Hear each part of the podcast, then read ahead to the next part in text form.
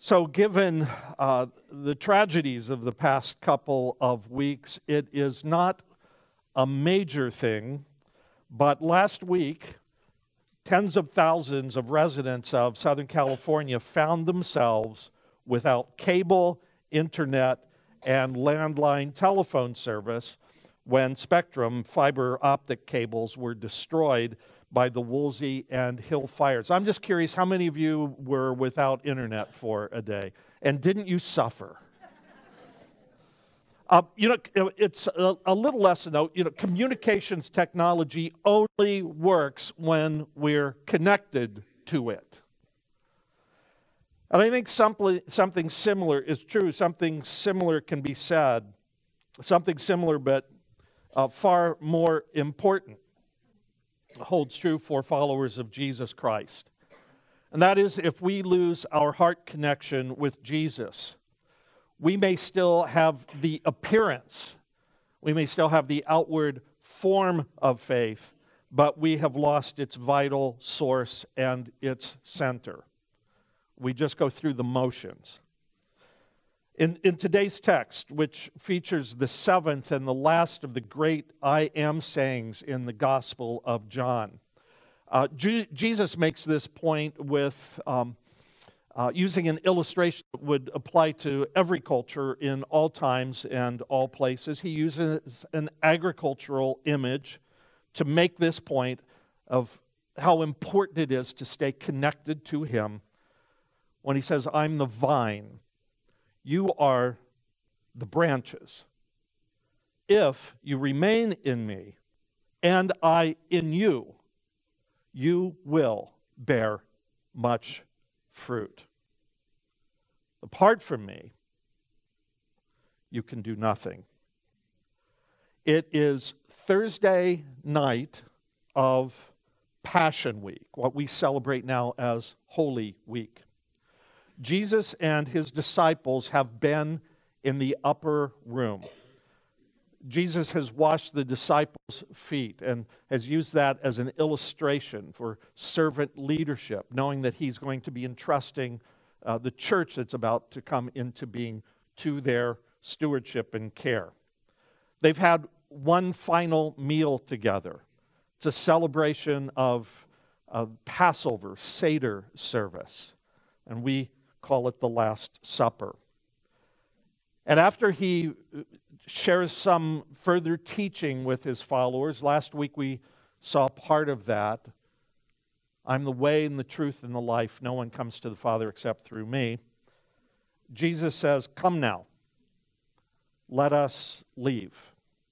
As he prepares to walk with them to Gethsemane, where he will pray with such intensity that uh, drops of, of blood fall from his forehead as his disciples sleep until Judas comes to betray him with a kiss. The following day, of course, he is to be crucified. I mention all of this to give us a little bit of context. Jesus doesn't have much time left with his disciples. And with so little time left, what does Jesus choose to talk about? What does Jesus choose to teach them as they walk along together? He says, I am the true vine. My Father is the gardener. He cuts off every branch in me that bears no fruit, while every branch that does bear fruit, he prunes so that it will be even more fruitful. It's interesting. He, Jesus calls himself the vine, but he also calls himself the true vine. And, and the question is, what does he mean by the true vine? And what would have prompted Jesus to be talking about vines while they're walking basically through the streets of Jerusalem on their way to Gethsemane? Um, one of the things I want to point out as we, we look at this verse together is just as Jesus didn't call himself um, some bread of, of life, he didn't call himself a light to the world, he didn't call himself a way or a truth. Jesus doesn't say that he is a vine. As a matter of fact, he doesn't even say the vine and leave it with that. He says, I am the true vine. And it's not the first time in the Gospel of John that we see that word used. Uh, true. In John 1 9, Jesus is called the true light. While Jesus identifies uh, himself, as we saw in one of the earlier I am say, statements in the Gospel of John. He says, I am the true bread from heaven. The manna which God gave to the people of Israel in, uh, in the wilderness on, as they left uh, Egypt on their way to the promised land. It's kind of a, a, symbol and a sign pointing forward to the real, he- the, the real bread, the true bread from heaven that would come to us through Jesus Christ. But, but why does he call himself the true vine? It kind of implies that uh, there's another vine with which he's contrasting himself. Um, let, let, me just say this about, um, about vines and vineyards in, in general uh, in the ancient Near Eastern world. The cultivation of vineyards was really crucial to the life and economy of ancient Israel. It, it, plays a small part of our economy, of course, in, in uh, Southern California, in California, but uh, in ancient Israel, it was, it was a vital, important part of the economy. But even more than that, the vine was a really well known symbol. It was a well known symbol for the Jewish people. And we find this all throughout uh, the Hebrew Scriptures, our Old Testament a really great verse that, that uh, identifies uh, Israel as such is Isaiah chapter 5, verse 7, where the prophet says, The vineyard of the Lord Almighty is the nation of Israel. That's pretty clear. The vineyard of the Lord Almighty is the nation of Israel, and the people of Judah are the vines he delighted in. We find that uh, image and that, that theme woven throughout the Old Testament. Uh, by the way, uh, um, one of the, the, most beautiful ornaments on the temple of the Lord, drawing from, from this uh, imagery from the Hebrew scriptures, one of the most beautiful ornaments that, uh, on the temple of the Lord was a, a golden vine with a cluster of grapes as large as a man, pictured here. And it may well have been the case that Jesus and his disciples were passing by this when Jesus spoke those words. It makes sense you know, just as in the Sermon on the Mount, when he's on a hillside and he says, Consider the lilies of the field and God cares for the sparrows, all this kind of stuff. As they're walking by this vine, for him to say, You know, I'm the true vine. Now, the people of Israel took uh, incredible pride in seeing themselves as the vineyard of the Lord. But, as Isaiah chapter 5, as Psalm 80, as other texts tell us, they, they failed at living up to their high calling. They failed as the vine of the Lord God Almighty, the vineyard of the Lord God Almighty. They failed uh, to live as a holy people set apart. And so God says through the prophet Jeremiah, I had planted you like a choice vine of sound and reliable stock. How then did you turn against me? into a corrupt, wild vine. You see what the contrast that Jesus is making here? Centuries later, in, in Jesus' own day, things were, were really just as bad and arguably worse. Because now, under uh, the, the religious leadership of the scribes and the Pharisees, and, and under the civil uh, leadership of, of the uh, political leaders whom uh, the Roman Empire put in place, things were, were really bad. It's in that context that Jesus declares, in contrast, in, in John 15 1, he's the true vine. Because Jesus faithfully fulfills in his ministry the vocation that Israel had failed at. Jesus faithfully fulfilled in his own ministry the, the vocation that, that Israel had fatally failed at. He identifies himself then as the true vine. He says that his father is the gardener, and then he says that his followers are the branches. I'm the true vine. My father is a gardener. He cuts off every branch in me that bears no fruit, while every branch that does bear fruit, he prunes so that it will be even more fruitful. Now, as we read today's text, it, it, should be really clear. And I know, in a certain sense, I'm stating the obvious, but it's because I really want to tease out the truth that we find in here. It's really clear from today's text that the purpose of the branches is to do what? It's to bear fruit. It's to bear fruit.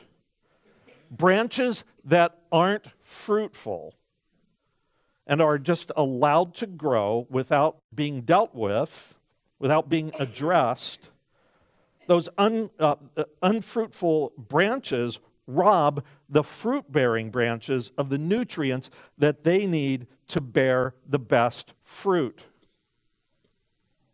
That's why grape growers, usually in late winter, early spring, prune their vines.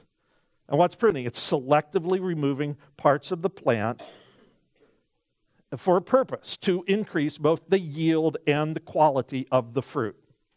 By the way, in retirement, I plan to do more firsthand research on this very topic as Peg and I have a little more time to uh, uh, spend together. Uh, speaking of Peg, there's, there's an old hymn that I remember Peg's dad used to, to sing in this uh, really beautiful, deep, baritone uh, voice that he had. His eye is on the sparrow. Anybody know that one? It's an old, old hymn. Yeah. Um, the chorus goes, I sing because I'm happy. I sing because I'm free. His eye is on the sparrow, and I know he watches me.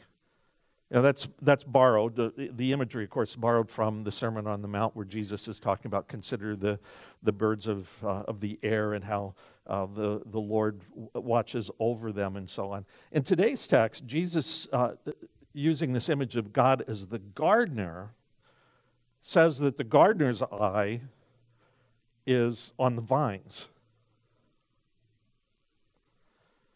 And he's paying close attention to what's happening with the vines because he cuts off every branch in me that bears no fruit.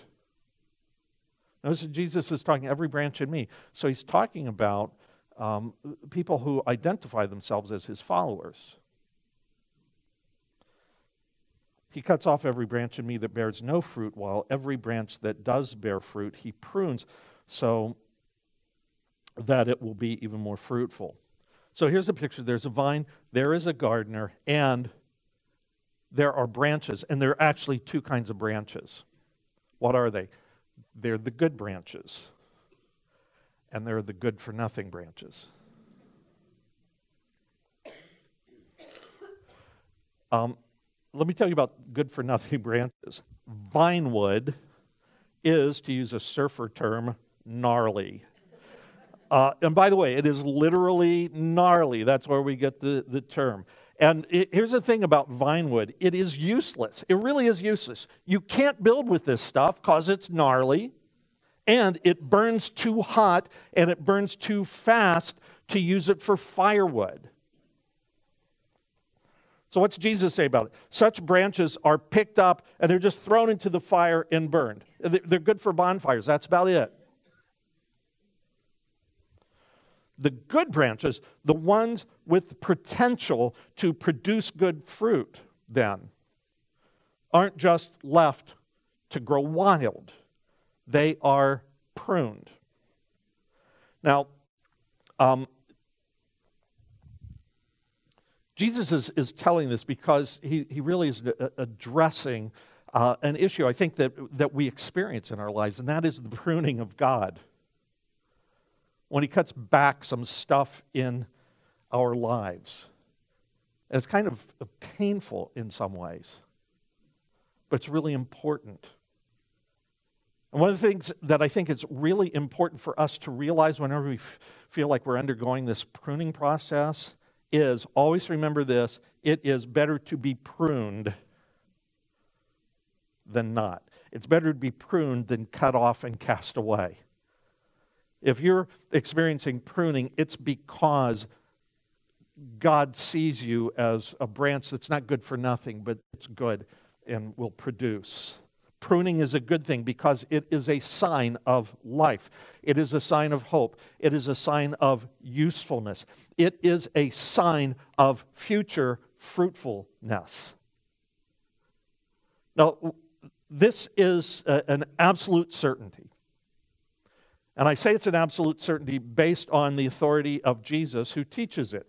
Every follower of Jesus Christ who is to bear fruit will experience seasons of pruning as God cuts back those spiritually unproductive parts of us so that we can bear more fruit and so that we can bear better fruit in the future. That's important enough that I am going to repeat it.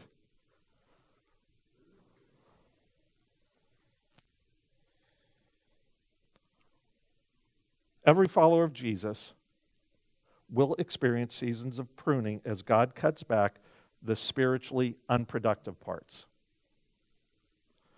so that we can bear more fruit and better fruit in the future. You know, a lot of us just fill our lives with so much stuff. And we are so busy, and it really keeps us from focusing. God wants us to focus on the things that matter, the things that will bear fruit in our lives. And, and so he prunes us, and that pruning happens in a lot of, of ways. I think sometimes God uses his word to prune us.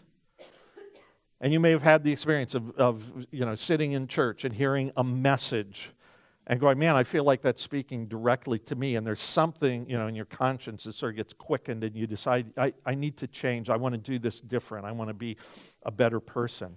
Sometimes all it takes is, is a passage of Scripture, God's Word just kind of speaking directly to us, deep calling unto deep, and that is enough. And God can use that to prune us. And by the way, in my judgment, that's the best way God prunes us. That's the least painful way God prunes us. Because God will prune us. You want to do it the hard way, or you can do it the easy way and hear God's word and, and, and change. Sometimes we are pruned through our experiences or our circumstances. For instance, through a hurt or a heartache, a disappointment or a loss, the closing of a door that we had hoped we were going to walk through. Sometimes pruning means living with the painful consequences of a foolish or a disobedient choice living with the consequences of that. But here's, here's the point. You know, when we uh, go through that experience of pruning, the point of the pruning is not to punish, it's to make us more fruitful. For, as the author of Hebrews tells us, the Lord disciplines those whom he loves and chastises every child whom he accepts. So, the purpose, let me go back to the main point again. The purpose of the branches is to bear fruit, much fruit, and fruit that will last into eternity, fruit that matters. And that's why God prunes us, and God will prune all those uh, whom He has chosen to bear much fruit. Now, that being said, the branches that bear fruit are those that stay attached to the vine. I am the vine, you are the branches, Jesus says. If you remain in me and I in you, you'll bear much fruit. Apart from me, you can do nothing. Now, there's a lot more in here than you might imagine. Uh, first of all, I just want to mention that that, that word that's translated uh, abide, or if you remain in me, if you stay in me, that word appears 120 times in the New Testament. It's a Greek word meno. 120 times in the New Testament. A third of those, 40 times, occur in the Gospel of John, 36 in his letters. So almost two thirds of the, the occurrences of the word remain are in either John's Gospel or John's letters. So important in today's text that that word shows up 10 times in the first 10 verses of John chapter 15, this passage that we're looking at.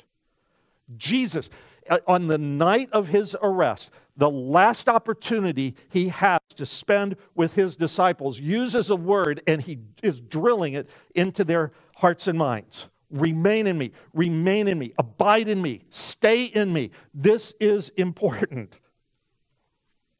Remaining, abiding, staying in Christ is the key to being productive and fruitful followers of Jesus. Now, what I am about to say is the big point in this morning's message. If you don't get anything else out of today's message, I want you to lock into this truth. I want you to be sure that you hear me clearly. As you look at what Jesus is saying in today's text, notice what he's commanding of us, what he's asking of us. We are not being commanded to manufacture or to produce or to create or even bear fruit. He doesn't say that, does he? He's not saying, I'm commanding you, produce fruit. Now, that's how a lot of us misappropriate the gospel. We think it's about us doing something for God.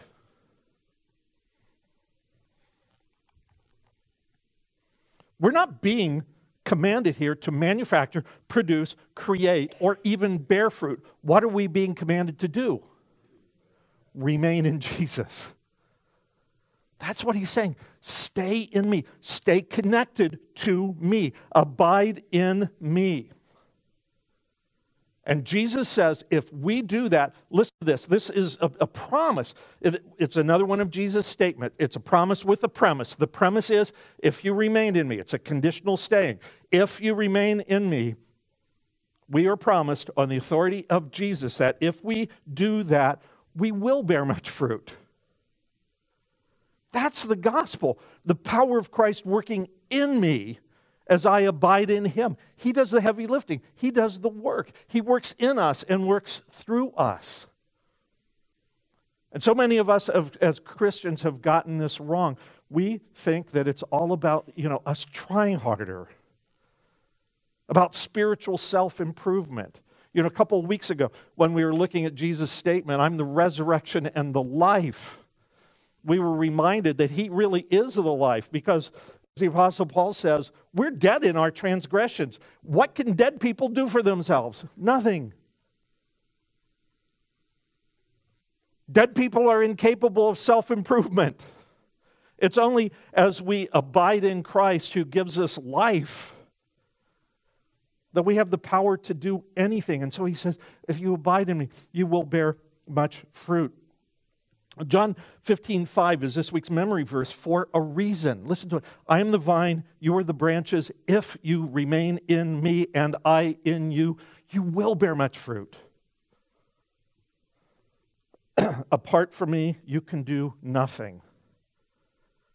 Uh, don't miss this. Jesus is making a really exciting promise to each and every one of us. He is saying, if you remain in him and if he remains in us, we will it is a certainty. Bear much fruit. And we will bear much fruit not because of who we are, we're dead in our trespasses, but because of who we are when we abide in Him, as we abide in Him. And by the way, the word abide here doesn't mean you just touch base with Him when you need Him, it means you live in Him all of the time. That's the only way that we're able to bear fruit.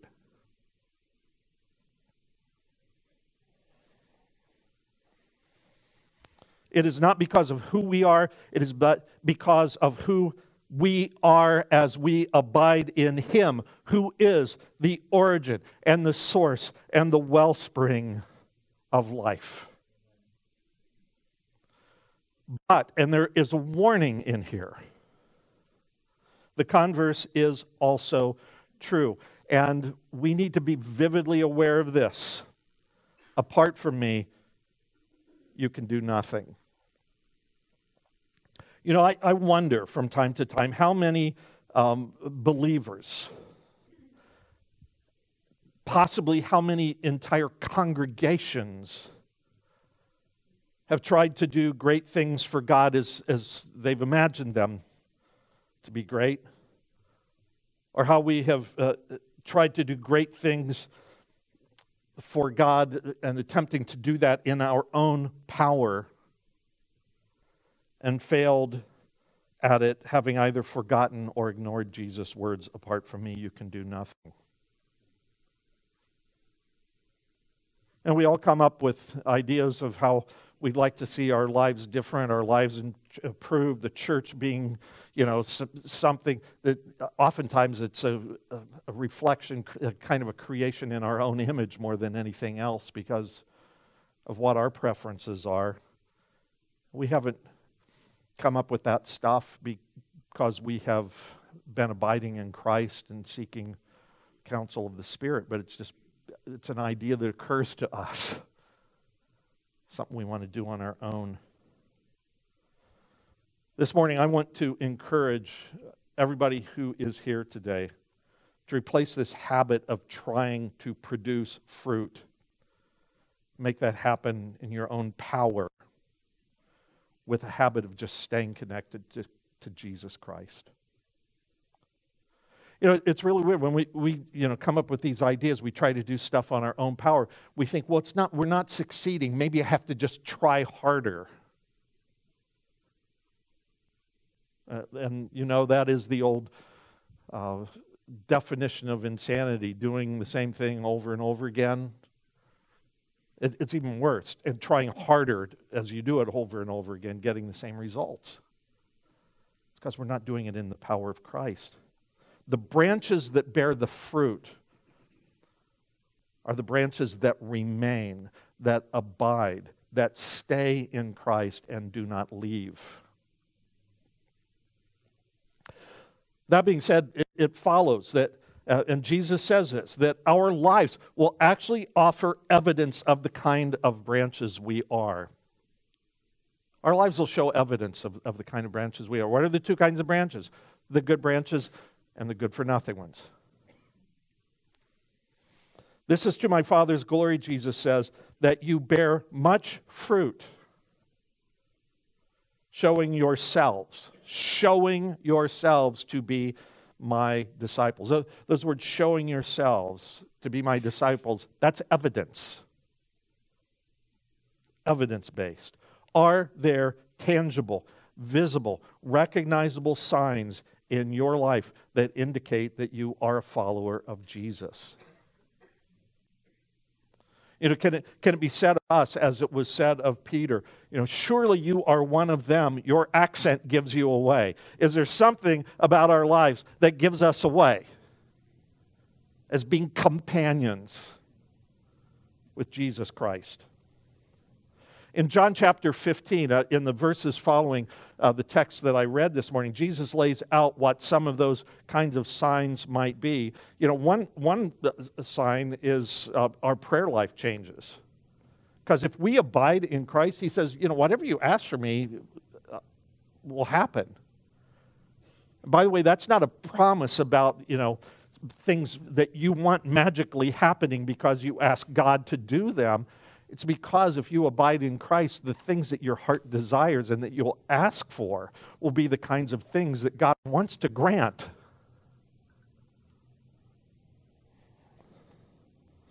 Sign of our having Christ, uh, another side uh, is our having Christ like love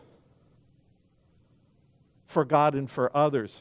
You know, I don't know what you were thinking of when uh, you know you hear me talking about when we read Jesus uh, describing the fruit that our, our lives will, will bear.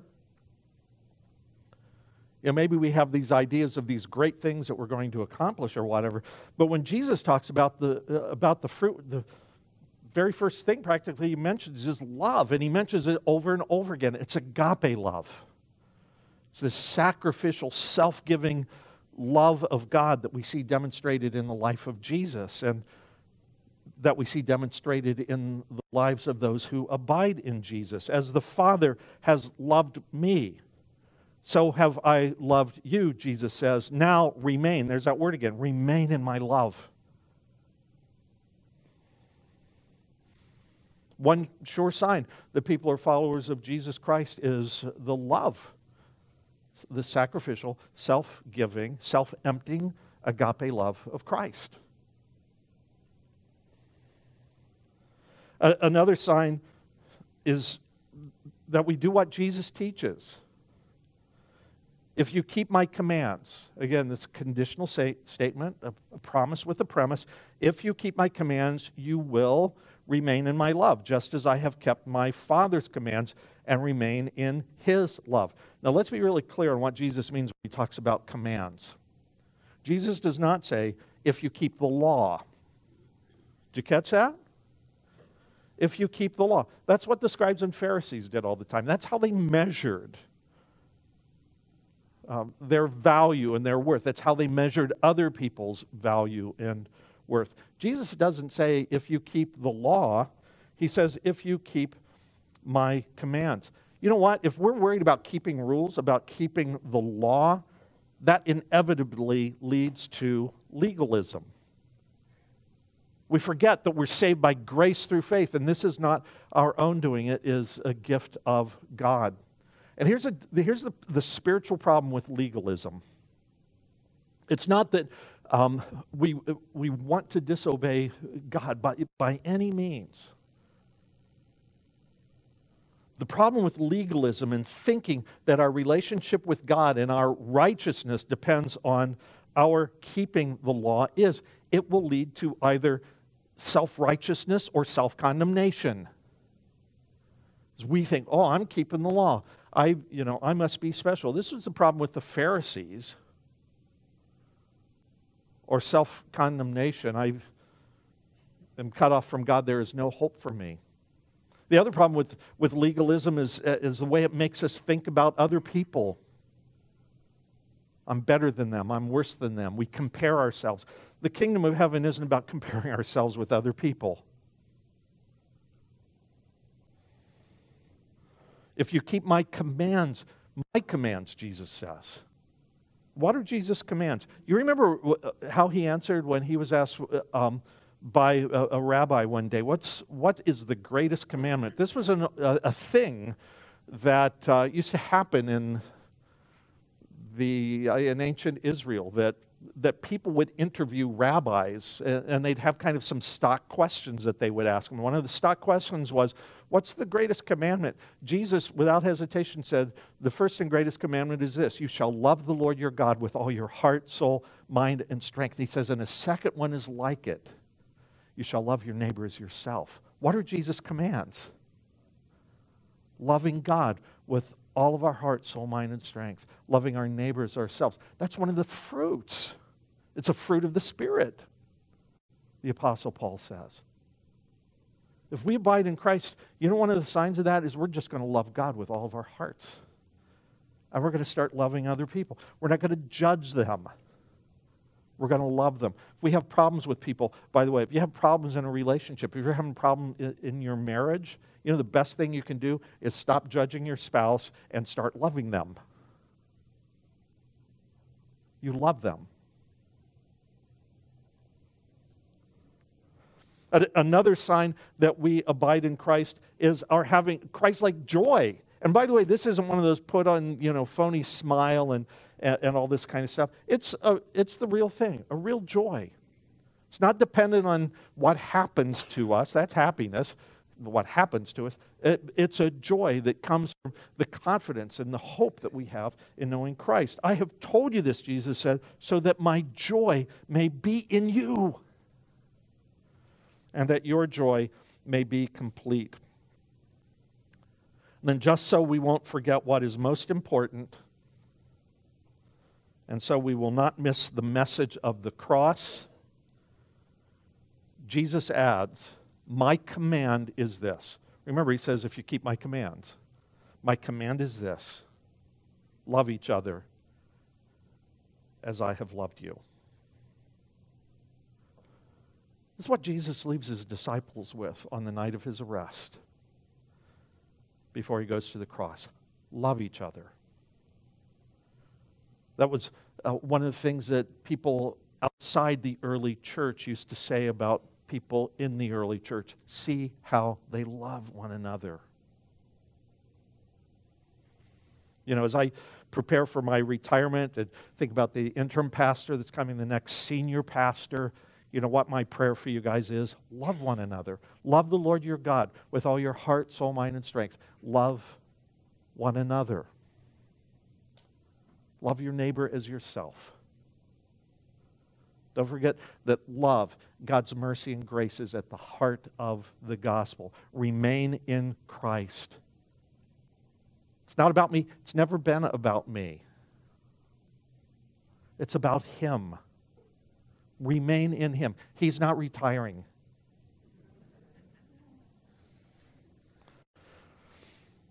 Um, most of, of you, many of you will, uh, will remember that, um, that really famous experience. It's really uh, kind of the turning point. It is the turning point in the Gospel of Mark, where Jesus is with his disciples in the northern part of Israel in a place called Caesarea um, Philippi. And it, it's there that he asks a, a really famous question Who do people say that I am? And his disciples answered, Well, some, of, some people say that you are uh, John the Baptist, and others say you're a prophet, and so on. Jesus says, Who do you say I am?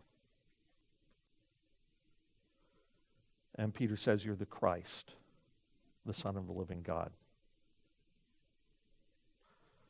And Jesus says, You know, flesh and blood hasn't, uh, hasn't revealed that to you. God's revealed that to you. You know, I think it's important to, you know, re- read that text and, and remember what, you know, who people thought Jesus was. But, you know, for me, I'm really interested in what Jesus said about himself and who he said he, he is.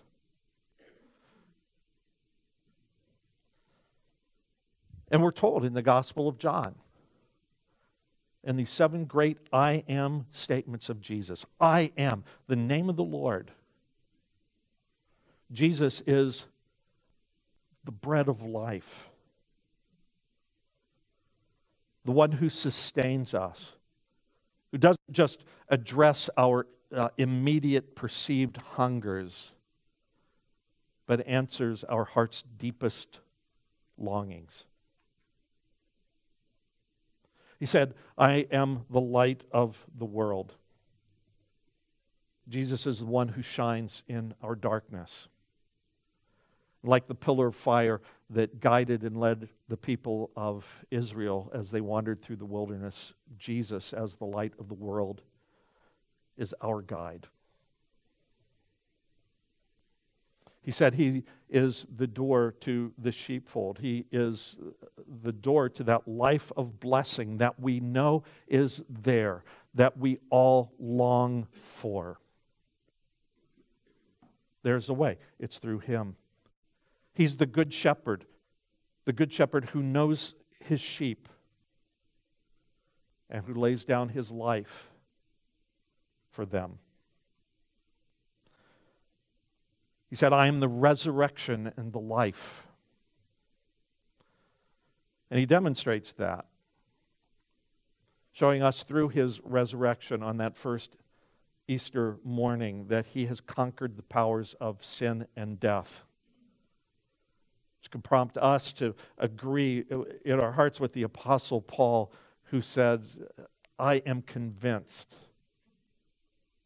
that neither height nor depth, things present, things to come, no power, nothing in all creation is able to separate us from the love of God, which is ours through Christ Jesus our Lord. Nothing, not sin, not death, because Jesus is the resurrection and the life. He's the way, the truth, and the life.